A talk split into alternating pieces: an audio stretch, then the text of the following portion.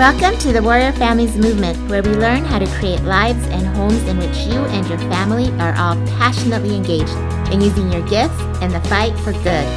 I'm your host, Karen Bates, and I'm excited to journey with you as we learn to let go of the weights of distraction, perfectionism, comparison, and control so we can freely walk with courageous purpose and loving presence on our unique path. Each episode is designed to shine light on a step you can take toward your inspired dreams and vision for lifting your family and lighting the world. Good morning. Thank you for being here. I hope you had a really nice 4th of July weekend.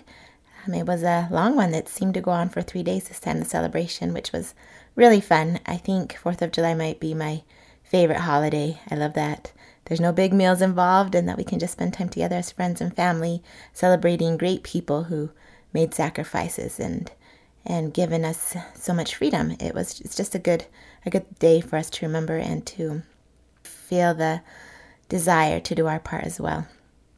I had a really neat epiphany this weekend that I wanted to share with you. I don't know if it will be as helpful to you as it was to me. I don't know if it was just something that it could be that I was just at a point in my life where I could understand it, even though I had heard it in a lot of ways before. I just needed to understand in this particular way at this time. But I hope it's of some benefit. I mentioned in the last episode that I'd been feeling weighed down with responsibilities, plus the mom guilt about all that I wasn't doing right. I felt like I was dropping balls everywhere. It reminded me of this game that we sometimes play at the ropes course where we all stand in a circle and I throw a tennis ball to one person and they throw it to another person until everybody's had the ball and then we repeat the same pattern trying to beat our time. And then we start throwing out more balls in order so that we do the same pattern but with a lot of balls up in the air. And if anybody drops a ball, kind of the pattern or the rhythm gets a little messed up and, and suddenly balls kind of start falling everywhere. I felt like I was dropping balls and just chasing them all over the place because in my mind, the balls represented all the things I needed and wanted to do. And I was just dropping and running and trying to catch so many balls and throwing everything off rhythm for everyone. But in the last episode, I said I had felt to make a to do list with only three items one, prayerfully choose my tasks for the day and prioritize them. Then, two, go about my day doing them as best as I could, knowing that it wouldn't be perfect. And three, give the rest to God. So I've been working on that, and I think maybe that's what opened up my mind to this new epiphany that I had this weekend. It's giving me this reminder that's been helpful in my mind that God loves me and will move his cause forward despite my weaknesses. It's not my work, it's his. It's just my privilege to be a part of it in my own very weak way. And I am super, super grateful that he's sending incredible people to take up a lot of those balls for me. And I'm also getting better at asking for help. However, I had this realization as I was in the car the other day. Um, this song came on the radio. That's one of my favorite songs. It's called Worn. It's just on Christian radio. And when it came on, I said to my daughter, Oh, this has been the theme song of my life lately. And then as we listened to it, she's like, Oh, let's turn it up. And as we listened to it, I was like, Oh, I don't want her to think that I'm like upset all the time or sad. But this is some of the lyrics. And I'll just share the lyrics and then the chorus at the end because the lyrics kind of share how we tend to feel sometimes, and the chorus is the hopeful part, right? But the um, lyrics go like this I'm tired, I'm worn, my heart is heavy from the work it takes to just keep breathing. I've made mistakes, I've let my hope fail. My soul feels crushed by the weight of this world. I know I need to lift my eyes up, but I'm too weak. Life just won't let up. My prayers are wearing thin. I'm worn even before the day begins. I'm worn, I've lost my will to fight. I'm worn, so heaven, come and flood my eyes. And here's the chorus I know that you can give me rest, so I cry out with all that I have left. Let me see redemption win. Let me know the struggle ends, that you can mend a heart that's frail and torn. I want to know a song can rise from the ashes of a broken life and all that's dead inside can be reborn because I'm worn. So it's a beautiful song, and it's so much more beautiful with the actual music, but it's it just reminds me of where to go find rest for my soul. And so, of course, when it was over, I explained to my daughter, like, I I'm really not always feeling worn and heavy. I have a lot of joy in my life too. But the fact that it said it was a theme song to my life made me pause to think, am I not often enough remembering the chorus part and living a little bit too often in the verse part. So on Sunday, as I was feeling pretty worn, it was the holiday weekend and I'd had several late nights and early mornings, so I was tired.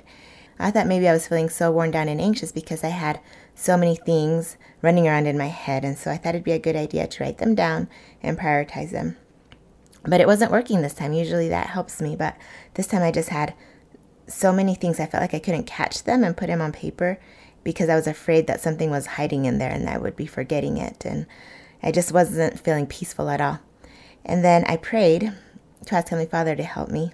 And the thought that came to my mind was that I hadn't really taken the time to talk and to connect with my husband for a while. And that I should drop all of my planning and go see what he was up to and how he was doing. So I did. And after I talked to him, I had this feeling come to my heart. It said something like this You are here to love, to be grateful for the present moment, the people around you, and the experiences you're having and then try to follow where I lead you. I will catch all the balls you drop, so stop worrying about them. I had this visual of God holding the world in his hands, and all the balls I was dropping were falling onto those hands. It was as if he was asking me, How well do you really trust me? Is it enough to be at peace, grateful, and joyful in all that you're doing, or just enough to be overwhelmed by all the good things there are to do? It was a whole new level of trust that he was asking me to give him and I wanted to give it to him with all my heart. So since then, I've been practicing it. When I feel overwhelmed with the weight of all there is to do, I think of his hands holding the world and that my job isn't to keep everything under control. My job is to love those around me and be grateful for the present moment and experiences, and then to show that gratitude by trying to follow where he is leading me right now. I like that job so much better than trying to be in control and frantically catching all the balls. I hope that visual is helpful to you too. And before I go, I wanted to let you know that the online and in person Warrior Journey program will start on August 31st. The online version is for families to do at home, and the in person version will be done at Find Your Path Academy in Provo, Utah, with the youth and families there. I just recorded a video that talks about Find Your Path Academy, what it is, and how it can help you. Whether you're going to join Find Your Path Academy or not, I think the things that I share will help you think of ideas that you can implement at home about the kind of education that your kids need in the world today. I pulled the audio from the video and I'm going to just play it next for you. And just so you know, the tuition is the lowest right now that it will ever be and it's going to go up soon. So this year would be an awesome year to start. Here's that recording. Hey there. What is Find Your Path Academy? It is really hard to break it down into a short little video, but I'm going to do my best.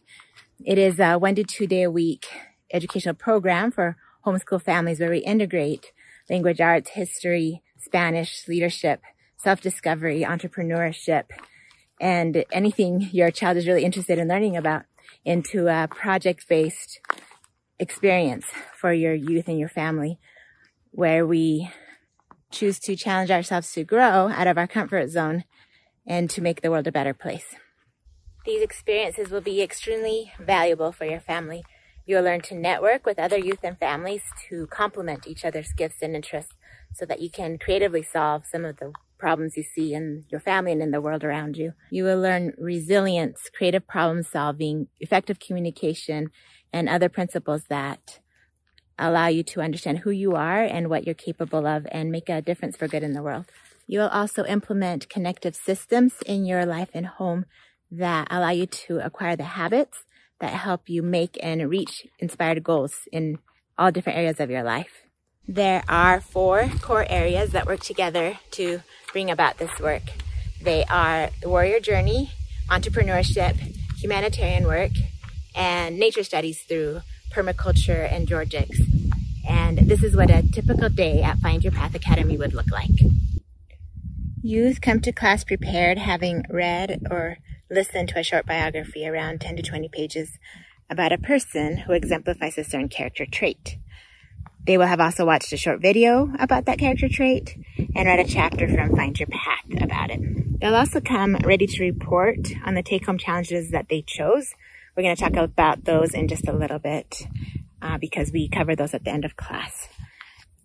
The youth will meet at the ropes course and break out into age groups there to do a challenge activity that relates to a principle we learned about that week. So, for example, if we read about Frederick Douglass and how he escaped from bondage, we would discuss the things in life that are holding us back from reaching our potential.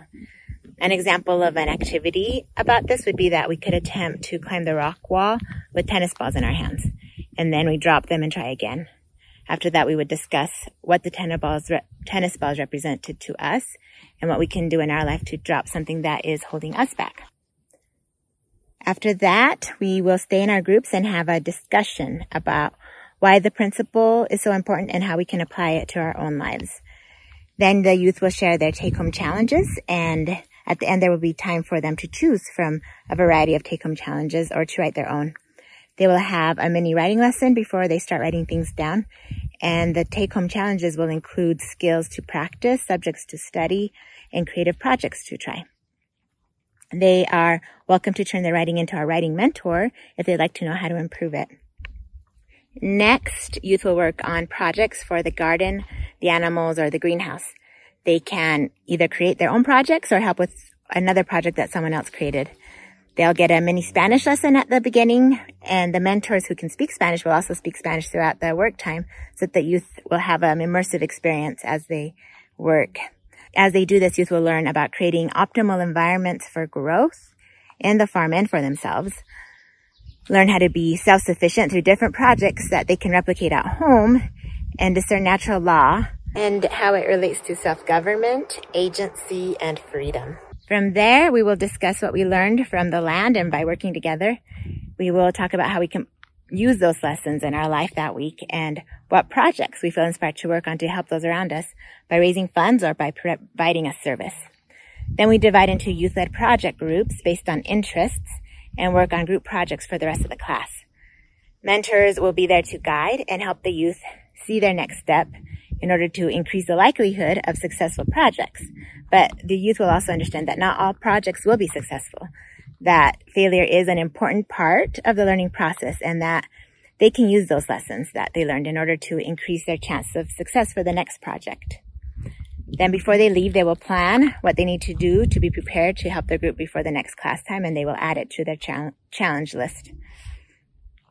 Youth are also welcome back to work on projects or teach classes on Thursdays between 12.30 and 4.30. This is optional, but the extra time will really benefit them for completing and doing well with their projects. And a really important aspect to all of this is, of course, the why. Why are we doing entrepreneurial projects? Why are we growing and raising resources and um, building our skills and gifts and talents?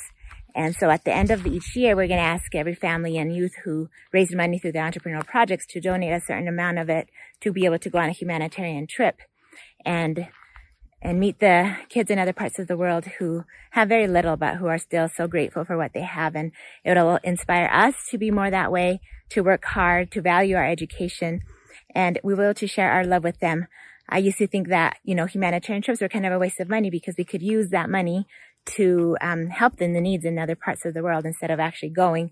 But when I actually went on, when I realized how much they just need to know that we love them and they're not going to get that from, you know, a gift. They're going to get that from face-to-face interaction and, and feeling that love from us.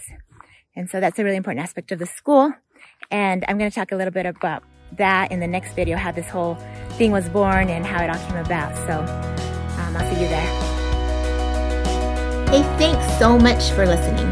Will you please rate, subscribe, and share this podcast with your friends so that we can grow this warrior family movement and encourage one another in using our unique gifts the fight for good.